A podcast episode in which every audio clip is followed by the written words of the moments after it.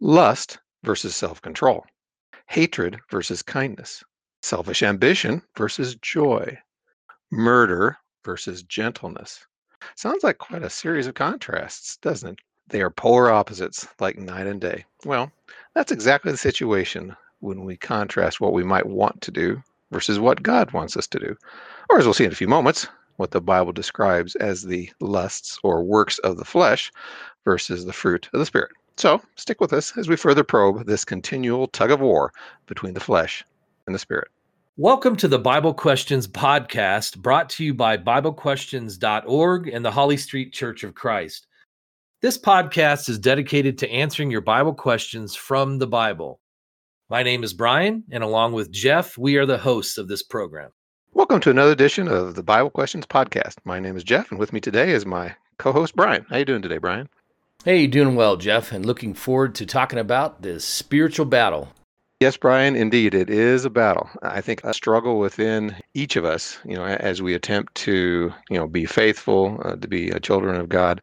And it is a challenge because, you know, the kinds of things that, that we might want to do either you know kind of fleshly desires worldly desires or just worldly ambitions would take us in paths and take us to actions and thoughts that definitely god would not want us to do and vice versa. He might have some things that he would want us to do that we just kind of balk at and don't want to do. So it's as you said kind of like a spiritual battle or tug of war or whatever other analogy you want to use. Yeah, and as human beings, it's so critical that we understand there is, in fact, a spiritual battle that is going on not just within us, but with you know the influence of the devil, with the positive influence of the scriptures, and so it's so critical that we understand this spiritual battle and how we can utilize the power that God has given us to win that battle. Now, one of the things, Jeff, we've talked about in some previous episodes is how spiritual growth is vitally important as a Christian. And one of the first things that should happen and really needs to happen once we're baptized for the remission of our sins is to be able to cast off what we might call the works of the flesh or what the Bible calls the works of the flesh. And so we want to take a look at, you know, in these next a couple of episodes, this episode today, we're going to look at the works of the flesh and we'll get into what all of that means. And then in the next episode, we want to talk about the fruit of the Spirit and so, to do that, we'd like our listeners, if you have a Bible handy, please turn over with us to Galatians chapter 5. This will be the section of scripture that's really our primary anchor, if you will, that we'll continue to come back to. Because in this section of scripture, we see both the works of the flesh and the fruit of the spirit. And so, the other thing I want to mention is we have a lot of listeners around the world who use many different translations some of which are not just English reading translations, some are in their native language. And so, what you will notice as you read through and as we read through these works of the flesh, the words that are used may vary a little bit. So, what Jeff and I would like to do in this episode is to give definitions of what the Bible says are different works of the flesh. And then we want to take a look at Bible passage or two for each of these things that we should be casting off to see what the Bible has to say about it. So, Jeff, that kind of just gives us a rough outline, but ultimately our goal here is to help our listeners to understand that there is indeed a battle that every human being will face. And for us to be able to become spiritually mature, to spiritually grow, we have to understand first and foremost that there are fleshly lusts that, that God expects us to cast off once we've committed our lives to Him. Right. And appreciate that introduction. Yeah, as we get into Galatians chapter 5, particularly verses 16 through 25 or so, we'll realize pretty quickly that this is an exceedingly dense passage. And when I say dense, there's just a lot of teaching, a lot of individual words that have meaning, as, as Brian alluded to and they're just all over the map, so to speak. So there's a lot of different aspects, a lot of different words. And so we'll have to kind of go through this kind of carefully to unpack uh, and kind of probe uh, what the passage means. And as we've said before, Brian, with a lot of our emphasis on Bible authority and Bible study, one of the key things we need to do is look at the overall context uh, before we you know, get into the individual you know versus individual words And in this particular context, there's kind of like two bookend verses, so to speak, or, or parts, passages, if you will. You know, starting off with verses uh, 16 and 17. I say then, walk in the Spirit, and you will not fulfill the lust of the flesh. For the flesh lusts against the Spirit, and the Spirit against the flesh.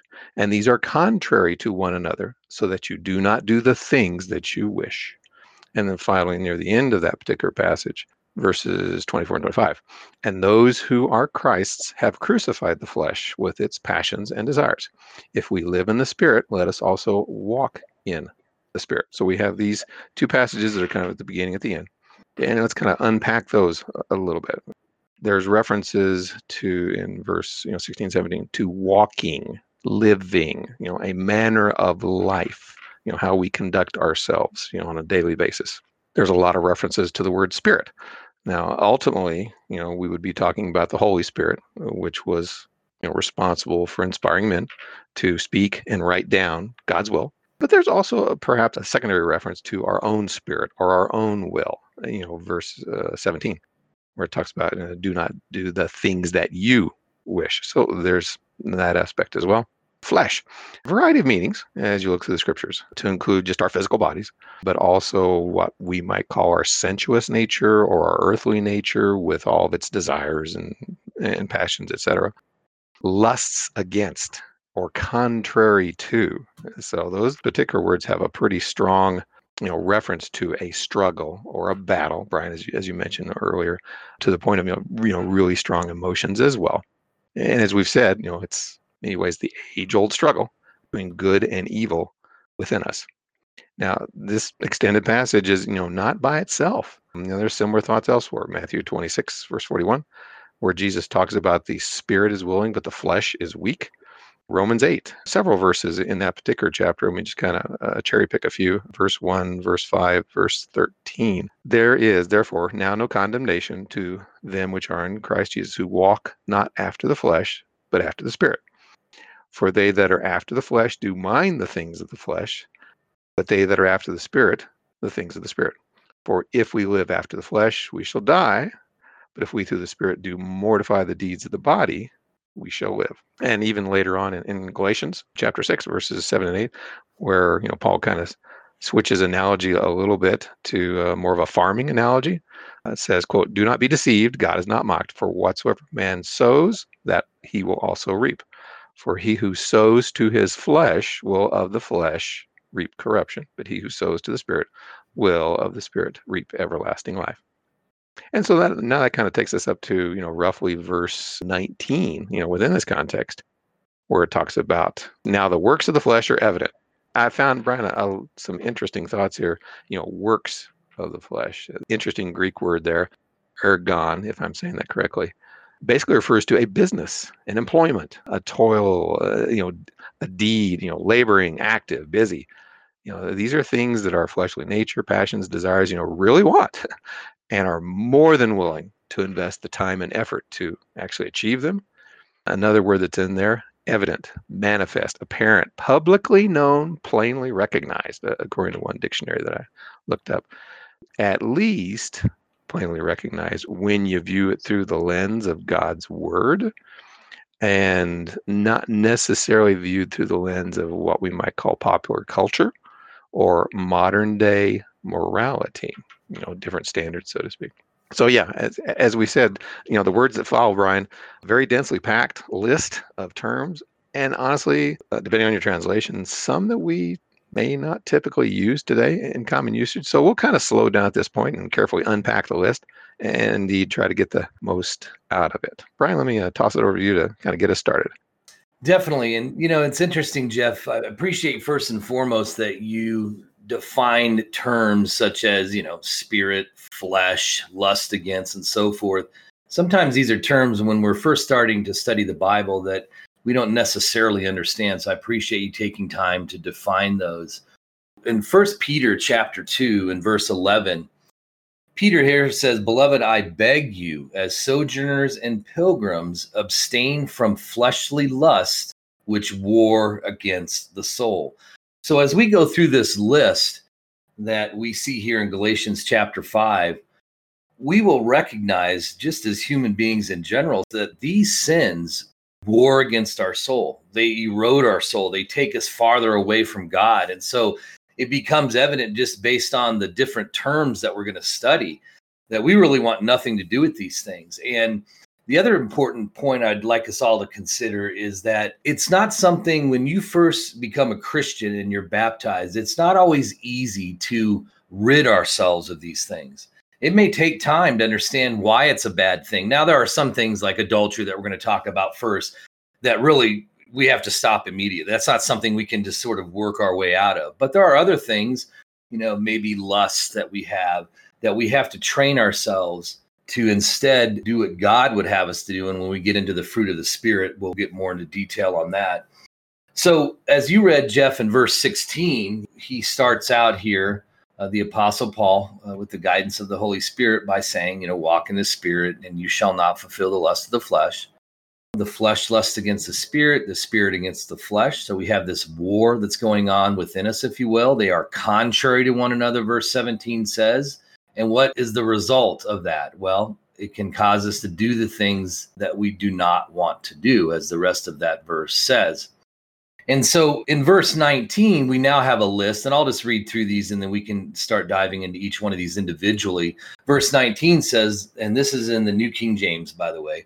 Now, the works of the flesh are evident, which are adultery, fornication, uncleanness, lewdness, idolatry, sorcery hatred, contentions, jealousies, outbursts of wrath, selfish ambitions, dissensions, heresies, envy, murders, drunkenness, revelries, and the like, of which I tell you beforehand, just as I told you in the past, that those who practice such things will not inherit the kingdom of God.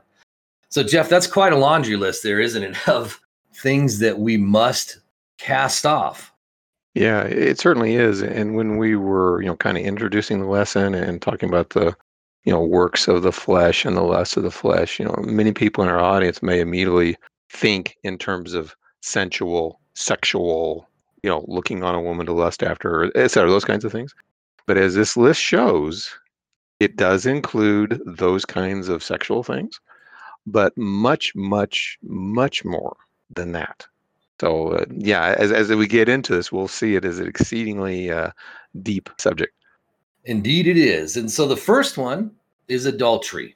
And so when we think about this word adultery, it you know really just means having unlawful intercourse with the spouse of another. There's also fornication, which is a similar word. It's a more generic term which just covers, you know, all illicit sexual intercourse. So this would include things like homosexuality, bestiality, anything like that, that's an illicit sexual act. Adultery, however, is very specific within fornication because it covers the marriage relationship. So, once again, if we have intercourse with the spouse of another, that's considered to be adultery. And so, one of the principles the Bible teaches is that sexual relations are only meant for marriage. And so, because the Bible has made that clear, then we should safely conclude that all other types of sex are condemned. In fact, we know that because, as we talked about, fornication and all the passages in the Bible that condemn these illicit sexual acts. And so, one example is over in Matthew chapter 5 and verses 27 and 28. Here, Jesus is making a comparison to what people have heard or felt that the Bible was teaching, or in this case, it would have been the old law was teaching. And Jesus is clarifying what he means here. And he's also teaching that it's more than just the physical act. We can actually commit spiritual adultery by our thoughts. And so he says in Matthew chapter 5, beginning in verse 27, You have heard that it was said to those of old, You shall not commit adultery. But I say to you that whoever looks at a woman to lust for her has already committed adultery with her in his heart. So we have the physical act that's condemned, and really we have this mental act that's also condemned. And so, you know, for most, they might think, well, I thought it was just the physical act. Well, no. If we're lusting and going through the act in our mind, oh, I sure would like to do this with that person, Jesus is making it clear that's also considered adultery. And Jeff, I'm not sure everybody would have always made that application, right? But it's an important one to understand. Yeah, well, definitely. Um, and maybe even to a greater extent in our modern culture from a couple different perspectives. One is the way sometimes women tend to dress in our culture, you know, particularly in the summertime, if you understand what I'm saying. Mm-hmm. Uh, the other is the two clicks away, immediate access to an infinite amount of pornography, you know, on the internet, for example. So yeah, you know, appreciate you bringing forward that it's not just the act, but it's also the thoughts that would lead to the act. The other verse that I was reminded of over in Hebrews chapter 13, verse 4, you know, and again, here we have a contrast, again, to the flesh, fruits of the spirit, but we have a contrast in that passage, Hebrews 13, 4. Marriage is honorable among all, and the bed undefiled, but in contrast, fornicators and adulterers, God will judge. The other thing I might toss out is I think it's in Matthew uh, 19, where it talks about marriage, you know, one man, one woman for life with, you know, only one exception. So, you know, everything outside of that, uh, you know, as you pointed out in terms of, you know, sexual desire or overt sexual acts uh, are, you know, part of the quote unquote works of the flesh. Now, Brian, it's interesting that with some of the words, you know, in our list, that we there's multiple words that are kind of related on a similar topic and almost like different aspects. Right. So, you know, you talked about adultery and fornication, which are the first two. Well, the next two kind of continue that thought. The first one being, and again, depending on your translation, uncleanness, and the second one being lewdness. Now, for the first one, you know, uncleanness, mm, based on what I found, it's a Greek term that you know has a range of meanings. I mean, can actually can be you know being physically you know dirty out in the garden, got a bunch of dirt on your hand, whatever, to include like filth and or decay, what is going on in a tomb, for instance, you know, decaying, rotting flesh, etc. But in this context, you know, between adultery, fornication, and lewdness, which we'll explore in, in a few moments, it has more of like a figurative or a moral sense, if, if I could use that term. Impurity of sexual or sensual or lustful living, for instance. And one of the things that we'll kind of see as we kind of go through our study here is the same Greek word is used in other passages, and we can use those passages to better inform, you know, our understanding in many cases of what the word means. For example, you know, if you go over to Romans first chapter, beginning roughly around verse 24. You know, the same word is used there. And I'll highlight here as we go through it, uh, beginning with verse 24. Therefore, God also gave them up to uncleanness, there's our word, in the lusts of their hearts to dishonor their bodies among themselves, who exchanged the truth of God for a lie and worshiped and served the creature rather than the Creator, who is blessed forever. For this reason, God gave them up to vile passions for even their women exchanged the natural use for what is against nature. Likewise, also the men, leaving the natural use of the woman, burned in their lust for one another, men with men, committing what is shameful, and receiving in themselves the penalty of their error, which was due. So we see in that passage, even though the, depending on your translation, the word homosexuality, uh, homosexual acts, etc., is not mentioned with that word, homosexuality. It's certainly describing the act, and certainly within that context, it's referring to it as uncleanness. 2 Corinthians chapter 12, verse 21. Talk about those who have not repented of the uncleanness, fornication, and lewdness which they have practiced. And likewise, you know, Colossians 3 5. Therefore, put to death your members which are on the earth fornication, uncleanness, passion, evil desire. Uh, so we see, you know, certainly the, the sensual, sexual, you know, overtones to the word uncleanness. Likewise with lewdness. Now, now we're kind of even a little bit maybe uh, more sensual, more than just sexual kind of thing. Uh, likewise, from the Greek term, which means unbridled lust, excess, licentiousness, lasciviousness, wantonness, outrageousness, shamelessness, insolence. And of course, in that particular dictionary citation, there's some words in there that we typically you know don't use today but a lot of them do have, you know, sexual overtones. And again, similar passages, Romans 13, 13. Let us walk properly as in the day, not in revelry and drunkenness, not in lewdness and lust.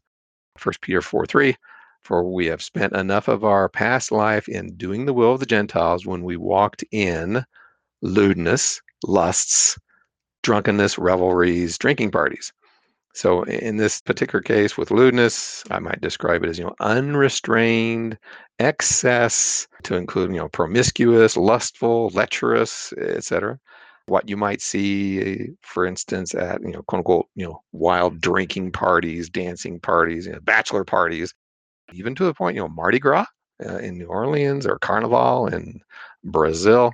That is kind of like, you know, unrestrained, unbridled excess, for instance. Brian, anything you want to add for uh, either uh, uncleanness or lewdness? Well, as you know, we look at these first four terms, hopefully our listeners get the sense that God requires spiritual and physical purity. And so we can understand why committing things like adultery or, you know, being unclean and lewd and so forth makes us impure, you know. And there are many passages that talk about how God does not want us to approach him if we're impure, if we're sinful. He expects purity. And so hopefully it's just, you know, it makes sense, Jeff, to everybody that these are things that we absolutely must take out of our lives if we want to be considered acceptable to God. Exactly. And as we, I think one of the last words we'll eventually see in this series is self control and in some ways as kind of make our make this point as we kind of go through this lesson with adultery fornication the implicit looking that leads up to it the unrestrained excess of sensuality however you want to phrase that mm. in many ways kind of boils back to having that sense of self control which god you know wants us to have because of all the harm if you will that can easily happen to us you know physical harm medical harm sexually transmitted diseases you know broken homes etc that can result when we let our at least within this particular context our, our hormones so to speak you know get the better of us. Absolutely. And so we look at the next two terms starting with idolatry. And when you look at idolatry it's just image worship. And i'm sure many of our listeners know from the old law how idolatry was a huge problem. As a matter of fact, it really led Israel down a path where God had to send them off into captivity. And so, you know, we know that the worship of physical idols was condemned under the old law. When you look at the 10 commandments, right? You will have no other gods before me. And it's also applicable to the law of Christ today. And so, you know, Jeff, I think most people understand that we shouldn't be worshiping a physical object, some idol that some man made. However, the Bible also teaches us that anything we worship can be a figurative idol. And an example of that we can find over in Colossians chapter 3 and verse 5, where it tells us, Therefore, put to death your members which are on the earth fornication, uncleanness, passion, evil desire, and covetousness, which is idolatry. And so you know, sometimes people don't necessarily think about, once again, much like adultery, that there's a spiritual element here. But it definitely, Jeff, goes beyond just that physical idol worship. And it includes spiritual aspects like covetousness, because we're giving it our attention, we're giving it worship, if you will, from a spiritual perspective. Right. And, you know, that opens the door in many ways to a lot of things that we, you know, might be interested in, which you know being interested in something you know like a hobby or, or whatever you know might be fine. But if it starts to dominate your life if you spend a lot of your time or excess excessive amount of your time you know focusing on it doing it practicing you know acquiring the, the the tools or the skills to go do it and it starts to interfere with your spiritual life well what are you putting first? Well i'm putting my whatever. I'm putting my job first. I'm putting my hobby first. I'm putting, you know, I'm participating in sports, so I'm putting that first. You know, you you name it, whatever the case may be. If if I'm putting that quote unquote first, and you know, God is like a well, second place, third place, whatever. Yes, we're basically, you know, giving that our, you know, attention. I hesitate to use the word worship, but we're certainly putting it first, right? Most definitely. All right. So the next term we want to consider is sorcery. And sorcery in the King James, you would see the word witchcraft. And, you know, certainly depending on which translation you use, you might have other words. Uh, some, you know, it, it means magic, literally or figuratively. And it's a word, when you look at the original Greek word, it's only used three times in the Bible. And so we look at Acts chapter 8, if you have your Bible handy, turn over to Acts chapter 8. Let's read verses 9 through 13. This is one case where we read about sorcery. And so verse 9 of Acts 8 says, But there was a certain man called Simon who previously practiced sorcery in the city and astonished the people of Samaria, claiming that he was someone great, to whom they all gave heed, from the least to the greatest, saying, This man is the great power of God. And they heeded him because he had astonished them with his sorceries for a long time. But when they believed Philip as he preached the things concerning the kingdom of God and the name of Jesus Christ, both men and women were baptized. Then Simon himself also believed, and when he was baptized, he continued with Philip and was amazed seeing the miracles and signs which were done. So here you have Simon the sorcerer, somebody who's practicing magic or really he's you know doing things tricks if you will to make the people think that he has a special power when in fact he didn't have anything and we know that because when philip came along and we see that you know the apostles and disciples if the apostles had laid hands on them had the ability to perform miracles he knew what they were doing was real and he of course knew what he was doing was false. And so, you know, I'm not sure how many people would say that, hey, I know somebody that practices sorcery, but really, if you think about it, uh, whether it's magic or things like palm reading or witchcraft or whatever, you know, these things are that are being introduced are not only false, uh, and in fact, in some cases, those who are performing it believe that they have some special power, but it's led many people astray because it's deceiving and it leads them down a path of following men who could be teaching a variety of things. And, and so certainly we would understand why something like this is on the list because it's contrary to God's will. And God has not given anyone today, because spiritual gifts have ceased, the ability to perform any kinds of miracles. So when you look at, for instance, the Pentecostal religion and how they claim to be able to speak in tongues, well, we know that they can't because speaking in tongues is speaking a language that you do not understand. And if you were to go to a Pentecostal worship service, what you would see is a bunch of gibberish and words that people don't understand. And their argument would be, well, I'm speaking a language only the Holy Spirit can understand. Well, that's not what we see in the Bible. In the Bible, when men spoke in tongues through the power of the Holy Spirit, they were just simply speaking in a language that was not their native language. And the hearers, knowing that, knew that it had to be from God because once again they're speaking a language that's not their native language. So anyhow, Jeff, this is just one where you know we can certainly understand why it would be condemned. Right, exactly. So if we look at the next word, how about hatred, Jeff? What does the Bible teach us about hatred? Yeah. And again, here's another transition to almost like a series of words that kind of are related, you know, different aspects, but a lot of them have kind of their root in what I would call anger, just kind of generally speaking.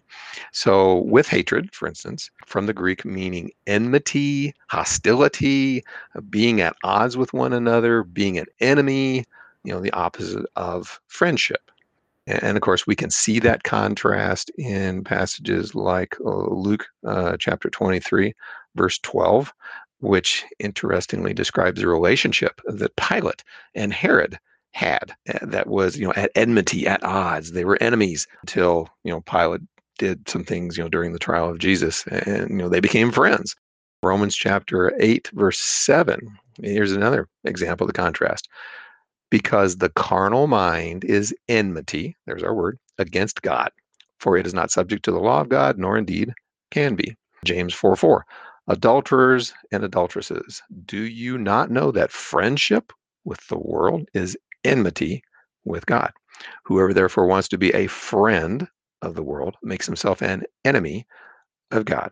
And you know, given all these kinds of words and, and synonyms about hostility and enmity, you know, where I tend to think of, for example, you know, the kind of animosity or hatred that perhaps a racist feels, you know, toward others just because of the color of their skin, for instance, or some of the what I would call bitter political rivalries that are going on that the you know person or persons on the other side of the aisle so to speak you know they can do no right and just that animosity and hatred etc or for instance what some people unfortunately experience in a uh, dysfunctional uh, family relationship dysfunctional you know, marriage relationship that ends in what we might call a bitter divorce uh, with people just being so you know against each other. You know that's that's the kind of the word that we're seeing in this particular case brian anything you want to add before we move on to contentions yeah, you know, Jeff, many countries have had ongoing turmoil, in some cases for decades, because of hatred. And so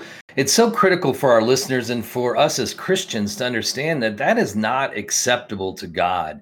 You know, instead, God teaches us that we are to love. In fact, uh, you know, Jesus on the Sermon on the Mount talked about loving your enemies and doing good to those who hate you and persecute you. And so I bring that up because I just feel like sometimes when you have these decade old, you know, rivalries or if you will, or contentions or ultimately hatreds, some people feel justified in perpetuating that. But let's be clear here. This is something that we are to cast off, and this is not to be a characteristic of a Christian. Yeah, good point. The other thing is if we view, you know, hatred as an emotion, it tends to be not just a, oh, I don't know if I want to say passive, emotion. It's typically not something that you just experience within yourself and nobody knows about it. You know, usually it will lead to other things, right? The way you act toward people, the things you say toward people. Your mouth is going to get you in trouble because if you're just boiling with anger, you're typically not, or hatred, you're not going to uh, keep it in. You're usually going to act on it. And now we're into other things like slander and gossip and uh, other things we'll see later on in this passage. Yeah, that's right. In fact, as you pointed out earlier, you know, we see this with the next word, right? Hatred leads into what? Contention. Contentions. And here's another interesting Greek word, which means strife, wrangling, quarreling, arguing, debating, disputes. Interestingly, Romans chapter 1 verse 29, it's in the context of envy and murder. 1 Corinthians chapter 1 verse 11 and 12, it's in the context of uh, congregational divisions and vying for power and a name, for just so to speak, as Paul says there. For it has been declared to me concerning you, my brethren, by those of Chloe's household, that there are, here's our word, contentions among you. Now I say this that each of you says, I am of Paul, or I am of Apollos, or I am of Cephas, or I am of Christ. You know, people rallying around people, other people, right? With certain degree of pride, and starting to contend, you know, with one another. And, you know, to some degree, we kind of see that with religious denominations, you know, rallying around, you know, the Pope or rallying around Luther or Wesley or et cetera. Uh, continuing on, 1 Corinthians chapter 3, verse 3 says, For you are still carnal, for where there are envy, strife, and divisions, there's our word among you, are you not carnal and behaving like mere men? Similarly, and, and here's an even longer list, uh, 2 Corinthians chapter 12, verse 20.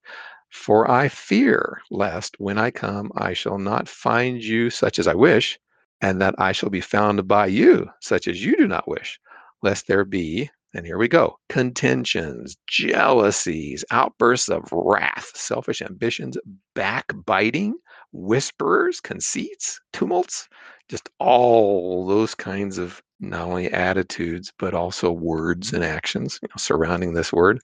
Uh, and finally, First Timothy six verse four, uh, referring to you know a person who's proud, knowing nothing, but is obsessed with disputes and arguments over words, from which come here we go again envy, strife, reviling, evil suspicions. So, Brian, in some ways, you know, what I tend to think of or picture in my mind when I hear all these different kinds of words particularly when you have hatred, like we used in the previous word, towards someone, you know, getting into heated arguments, right?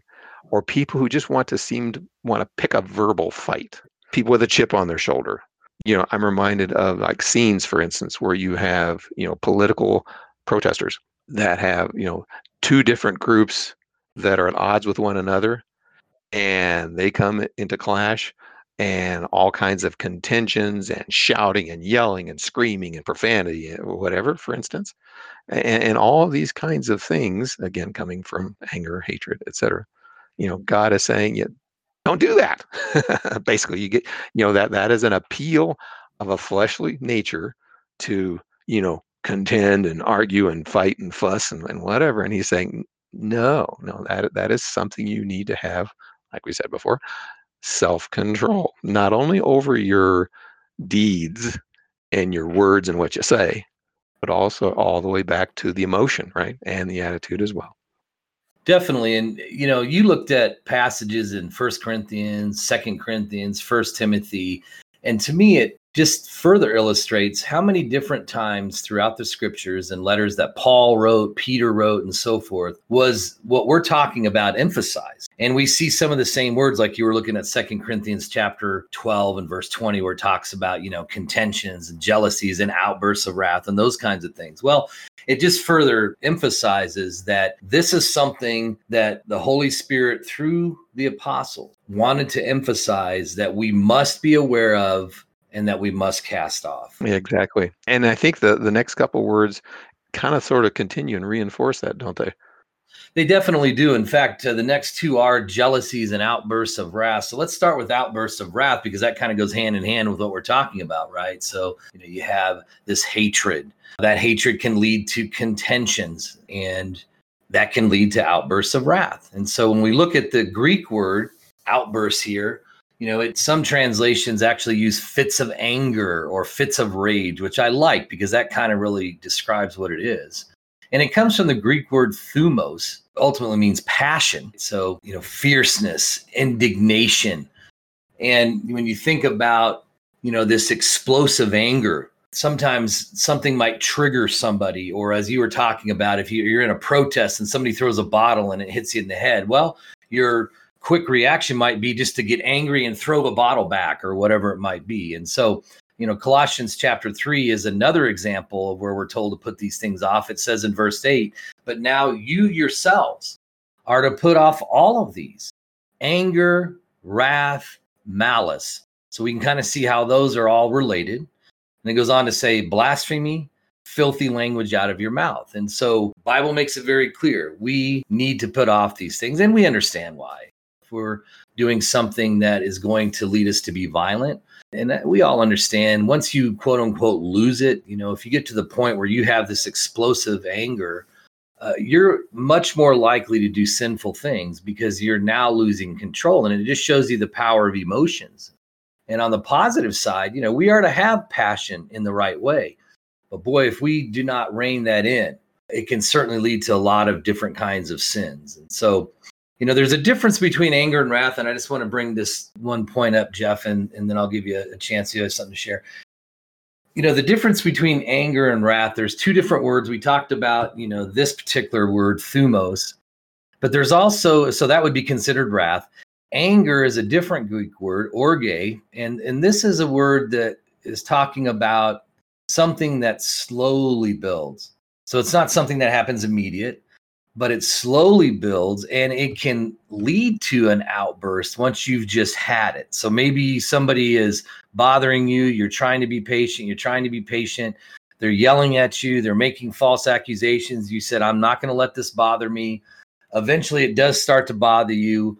Somebody continues to do it. Eventually, you get more and more upset. And then eventually, it could lead to an outburst. So anyhow, uh, just wanted to make those distinctions there, Jeff, because there's different ways that we can get angry and ultimately have outbursts of wrath. Right. Well, and as I think mm, considerably later on in our discussion, and I think you'd already mentioned already, there are some situations where anger is a perfectly legitimate emotion. You know, righteous anger, righteous indignation, etc. That is, you know, permitted. Although even in those cases, you're going to have to be careful because it can easily trip you up and have you saying things and doing things that are not right, right? Going beyond. Did you want to comment some on jealousies? Yeah, so jealousies is, you know, a word that means zeal when you look at the original Greek. And so in a favorable sense, we're passionate, we want to work hard for the Lord. So that's a, a positive type of jealousy. But, you know, most of us are familiar with the negative type of jealousy. And so you know when you are jealous and sometimes you know envy is is sort of a companion word that goes along with that and so you know the bible when we look at that greek word indignation, as you mentioned, the wrong kind of zeal. So, in other words, we see somebody that is successful. And instead of being happy about it, we're jealous because we want to be that successful. So it turns into a negative emotion. And so over in James chapter 3, uh, let's look at what verses 13 through 17 say. Uh, verse 13 begins by saying, Who is wise and understanding among you? Let him show by good conduct that his works are done in meekness of wisdom. But if you have bitter envy and self seeking in your hearts, do not boast and lie against the truth. This wisdom does not descend from above, but is earthly, sensual, demonic. For where envy and self seeking exist, confusion and every evil thing are there. But the wisdom from a, that is from above is first pure, peaceable, gentle, willing to yield, full of mercy and good fruits, without partiality and without hypocrisy. So we see here, and in fact, in many places, this Greek word is actually translated envy. And as I mentioned, there's this sort of a, a synonymous term with jealousy. However, we see also see a contrast here. So we see this contrast of bitter envy, self-seeking, boasting, those kinds of things. That's as it says in verse 15, wisdom from the earth. Really, it's earthly, it's sensual, it's demonic. In contrast, you know, that wisdom from above is the opposite, right? It's it's peaceable, it's gentle, it's willing to yield, and more importantly, we're not going to have an attitude like jealousy or envy. We're, we're going to be thrilled when someone's successful. We're going to be thrilled when someone has saved diligently and therefore can buy something that was very important to them that they wanted to buy. We should be thrilled about that because that's the kind of you know emotion and, and attitude and mindset, if you will, that a Christian has not somebody who's well I, I, want that too. I want to keep up with the joneses those sorts of attitudes. Well and i like the way you kind of describe in many ways two sides of the same coin. One is you know you got something i don't have and i either want it so i'm going to do whatever i can to take it from you or i want it so bad i'm going to perhaps you know start you know as we said earlier you know covet it worship it you know strive to keep up with the Joneses, so I'm going to work lots of overtime, et cetera. Or I'm going to do everything within my power to take it away from you. You know, I don't necessarily want it, but you know, I'll, I'll do what I can to sabotage. You know, the fact that you got it, for instance. So again, two sides of the same coin. Yeah, and it's interesting too, Jeff. You know, when you have the proper attitude, then it leads to more proper attitudes, if you will. So now we end up having a spirit of giving. And so instead of wanting to receive, we want to give. We want to help others. We're more encouraging. So all of these things go together to create that full Christian character. Exactly. Okay, Jeff. So, how about selfish ambitions and dissensions, the next two terms that we see? Yeah, the Greek word underneath uh, selfish ambition I found was a very interesting one. In essence, it, or the core meaning, is electioneering, self seeking pursuit of a political office by unfair means political intrigue, and then maybe in a broader sense, putting oneself forward uh, factious spirit, partisan spirit, etc. So, you know, the, the root meaning is interestingly around, you know, politics and election and being in, you know, like the court of the king, etc. And, and jockeying for position and jockeying for power and, you know, selfishly trying to, you know, advance wealth. Of course, within a broader context as well. Uh, we see it in other passages like Romans 2 8, where it talks about self seeking. Uh, 2 Corinthians 12, verse 20, which we've kind of mentioned a couple times already, again, in a context of backbiting and whispering, gossip, and, you know, trying to advance myself and, and my cause, and I'm going to put down, you know, you and, and your cause, etc.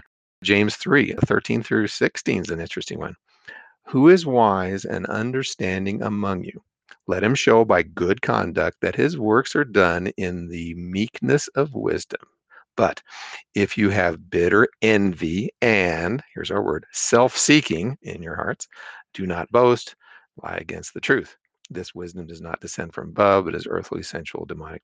For where envying and self seeking exist, again our word confusion and every evil thing are there and likewise philippians chapter 2 verse 3 let nothing be done through selfish ambition or conceit but in lowliness of mind, let each esteem others better than himself.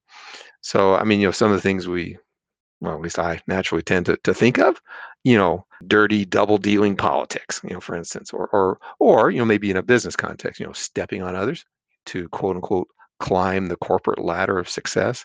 Again, it's seeking of, you know, advancement for oneself, usually at the expense of someone else and you know if i can step on you to, to make a, a, step forward then that's exactly what i'm going to do or if i can maybe spread some lies and gossip and rumor about you and you start to fall out of favor with friends at school or, or you know friends at work or whatever and i can advance my own position with if you will within you know our group of friends at, at, at school or, or even in the church or at work whatever yeah i'm, I'm going to I'm mean, putting myself forward, you know, selfishly, regardless of, you know, quote unquote, you know, who I step on, so to speak. Brian, you want to add anything? Yeah, just one very brief thing, and that is, you know, when we are self seeking, then logically we are not seeking the best for others. And that's the problem. Yeah, exactly. And you can easily see, you know, the next word intimately tied into that dissensions from the Greek to stand apart, division, sedition, disunion. Romans chapter 16, verse 17.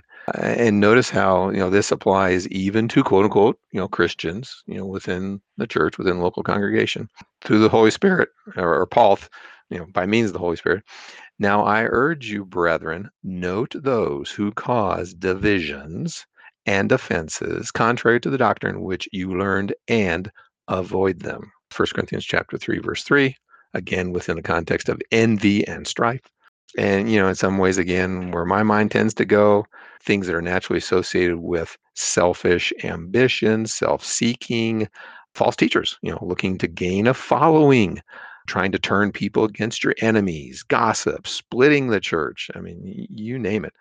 Uh, in fact, touching upon the the, uh, the church aspect, splitting the church, it's exactly what Paul, you know, warned the elders in Ephesus, uh, Acts 20 verse 30, where he says, "Also from among yourselves men will rise up, speaking perverse things to draw away the disciples after themselves." So here we have again dissensions in this overall context of some of these other words, you know, causing division, maybe it's because you're self-seeking maybe you have ambition maybe you you know have this strong desire to be first and foremost like Diotrephes uh, that, that john referred to you know creating strife and trouble and again god says no no no that is a you know selfish desire of your pride for instance uh, and not something that you should be about as a christian so, you know, the Bible teaches us, Jeff, to be uniters, not dividers, if you will. And we see that throughout the scriptures. And so, once again, we see this sort of ongoing theme, right? When we have jealousies and outbursts of wrath and contentions and hatreds and so forth. Well, those are all qualities, evil qualities that divide us. And they certainly don't bring us together, which is really what God would like to see. Exactly. And, and to your point, I think the next couple words as well are just kind of hammering away at all these different aspects that are closely related. That's right. So heresies, you know, when you think about this term heresies, and once again, some translations use different words like parties and factions and divisions. Uh, in the Greek, it means disunion, really is what it means. And so kind of goes along with what we were just saying. And, you know, as you kind of touched on, whether it's a political office or somebody that is like Diotrephes and just wants that preeminence, it's so easy once you start going down this path or if you really like the attention of men, that you know you can start to divide a church, for instance, and you know you start getting people to follow after you, and those are you know really what what kind of becomes the end result when you have these terrible works of the flesh. And so, for instance, over in Second Peter chapter two and verse one Peter says, But there were also false prophets among the people, even as there will be false teachers among you, who will secretly bring in destructive heresies, even denying the Lord who bought them and bring on themselves swift destruction. So sometimes people are led astray, you know, factions are created and so forth because somebody is just teaching false doctrine. They might firmly believe something it's false, or maybe they like a certain doctrine, and even though it's not in the Bible, they love it so much that they start teaching it to others. And their ultimate goal might be to draw them away so that those members are now following them. Well, all of us can understand that whenever we're trying to draw people away from God, that that's obviously not a good thing. And I've always found it interesting, Jeff, you know, under the old law, even if you had a family member that tried to convince you to follow idols, for instance, or some false doctrine, under the old law, the family member was to stone the other family member to death. And so I think that really tells us what God thinks about things like heresy. Exactly. Well, and you see that in its ultimate incarnation in our modern religious world, where you have hundreds and thousands of different religious groups all quote unquote claiming to follow Christ, but they're all teaching different things. Right. And all these splinters and divisions and denominations, whatever. And that's certainly not what God would have. Yeah. And we see this uh, word now, envy, which goes back to that, you know, the jealousies, very similar again. This particular Greek word means ill will, having ill will towards others, work of the flesh, something we need to cast off. In Titus chapter 3 and verse 3, it says, For we ourselves were also once foolish disobedient, deceived, serving various lusts, lusts and pleasures, living in malice and envy, hateful and hating one another. So when it says we ourselves were also, you know, prior to anyone uh, becoming a Christian, there's a good chance that they have some, if not all of these qualities foolish, disobedient, and so forth. And then when you get to the point, as it says here in Titus, where you're serving various lusts, and that lust could be attention, that lust could be, uh, you know, a, a desire for power and so forth. Well, then it leads to things like living in malice and envy, being hateful and hating one another. Just terrible qualities, right? And, and something that I hope is obvious to all that it, that we need to cast off. Right, and in some ways, you can easily see how you know these strong uh, emotions can easily get out of control, even ultimately to the point of starting to kill one another. Right, which is our next word, murders.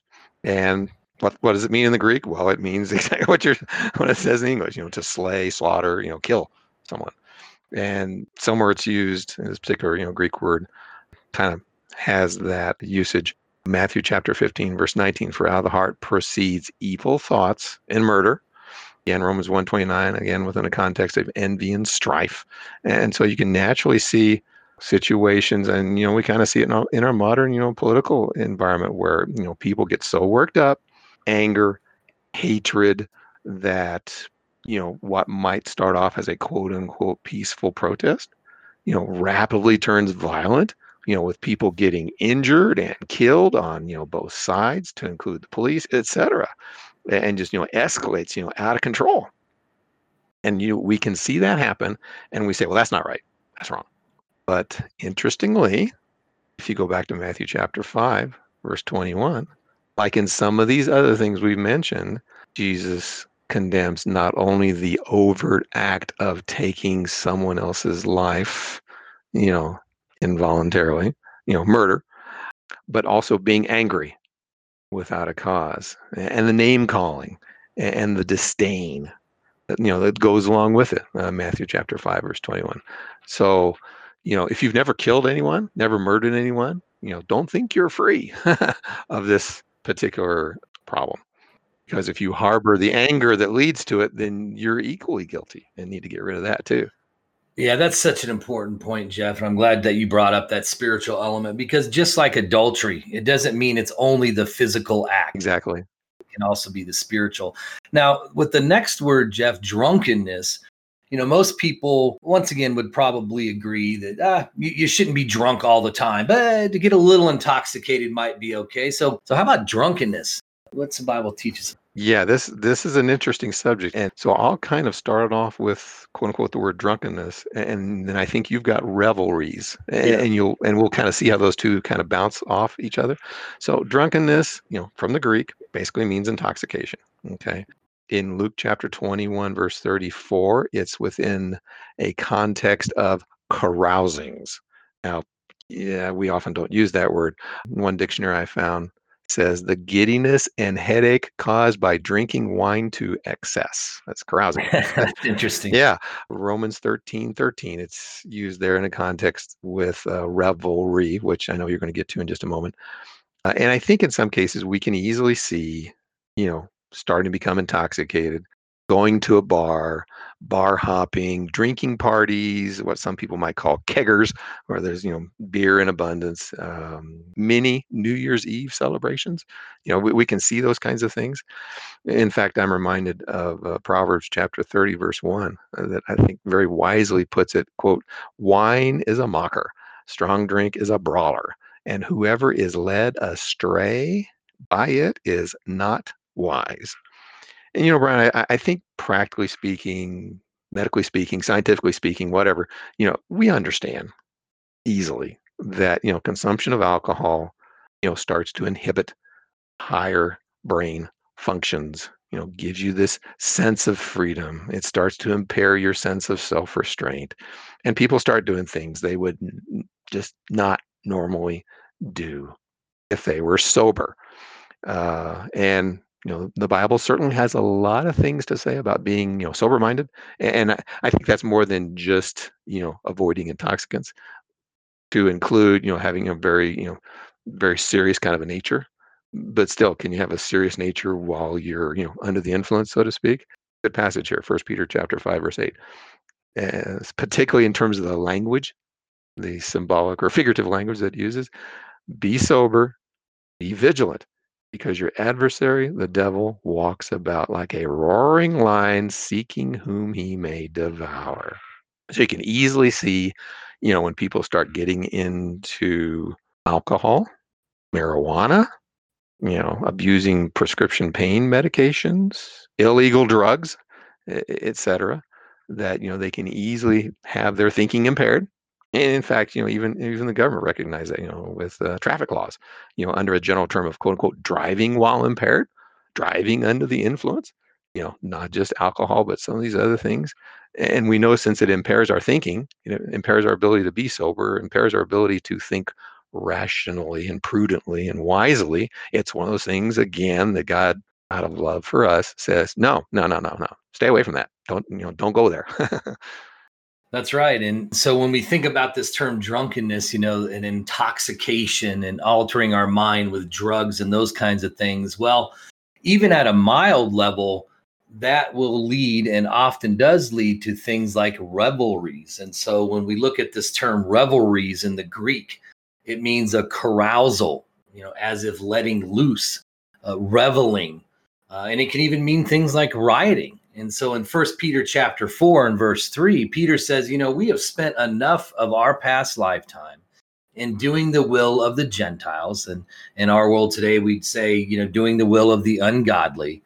When we walked in lewdness, lust, drunkenness, revelries, drinking parties, and abominable idolatries. And so, you know, there's this progression here, Jeff, where we see you know, take somebody that's just kind of started drinking, they're of legal age, that sort of thing. And hey, they're invited, come on over, have a party. It's just a nice little social gathering. We're just going to have a few drinks. And they go over there and they just have a few drinks. It's just like they said. And they start getting intoxicated. And next thing you know, their mind's getting more fuzzy. And now it leads into things like revelries, right? Letting loose, now all of a sudden every weekend you're going to drinking parties with the intention of getting drunk because boy you sure like that. It's a lot of fun. Well ultimately it just leads you down a path where you're getting farther and farther away from the lord. And if you know the bible condemns that well now all of a sudden you're going to despise the truth because it's exposing your evil deeds. So it just takes us down this path where boy i tell you it's hard to come back once you go down that path well, and people in our audience may recognize the quote unquote slippery slope, which, yes. which, I think is exactly a, a, slightly different way of saying what, what you just said. That, yeah, you can start down a path that will take you in some ways further than you want to go and get you involved in more than you would have ever thought you would have. And, and like we've seen, as you said, with adultery, with murder, and many of these other things, what God wants us to do is not even start down the path. Don't don't even start with the emotions that would lead you to those overt acts. And again, because he loves us, because he wants what's best for us. That's it. And if we develop a deep love for the Lord, then these things will become abominable to us and we will have nothing to do with them. Right. And so, you know, this section on works of the flesh wraps up by saying, and the like. The New American Standard says, and things like these. So, what that's saying is this isn't an all inclusive list, right, Jeff? I mean, these are just, hey, a few thoughts, but we should be able to make the connection to similar sins and similar emotions and those sorts of things that are works of the flesh. Right. And a lot of things are related to like loss of control or you know, thing one thing leads to another, for instance. So what's the ultimate conclusion? Well, this section finishes in verse 21 by saying, Those who practice such things will not inherit the kingdom of God when it's talking about the kingdom of God here, it's basically saying you're not going to go to heaven if you practice such things. It's a very key principle to understand. Right. And, you know, I'm reminded of some religious groups that, you know, talk about faith only or once saved, always saved. And that once you've, you know, professed some initial belief in, in Jesus, that you're, you know, quote unquote saved, uh, eternally secure, whatever. But as you pointed out in these kind of verses here, you know, those who continue to practice these kinds of things, you know, or walking according to or living according to, you know, the works of the flesh, shall not inherit the kingdom. So that makes it a very uh, serious uh, kind of subject. It definitely does. And so this wraps our study on works of the flesh. And as we've considered things like, you know, uncleanness and lewdness and adulteries and fornications and hatred and contentions and jealousies and outbursts of wrath, right? We covered a lot, didn't we, Jeff? We just hope to impress upon everyone that as followers of Christ, as Christians, we must actively throughout our life continually cast off anything that's contrary to God's word. And so, as it mentions here, not just these things we studied, but anything that's similar to that. Exactly. And certainly, as, as we always like to do, we would refer people back to our website where there is an abundance of material uh, on uh, the topics we've talked about today. In a lot of cases, you may find the actual word uh, in our topical index, like uh, looking under A for adultery and anger, uh, D for drinking and drugs uh, S for selfishness, uh, etc. Uh, there's also kind of a general area under C for Christian living, which kind of hits you know various uh, topics related to what we have mentioned today. And again, in some ways, we just kind of touched the surface because there's uh, again a lot of uh, interaction between these various sins that again we would encourage everyone to go to our website uh, do some studying look up the scriptures for yourself uh, and most importantly, try to make application to your life as we all strive to serve God. Thank you for listening to this edition of the Bible Questions podcast. We invite you to visit our website, BibleQuestions.org, where you can submit a Bible question to be answered. And you can also search archives where we have answered several hundred Bible questions over the years. Our website also has a host of free Bible study material, free correspondence courses, as well as sermons and a host of other material. Please stop by and check it out.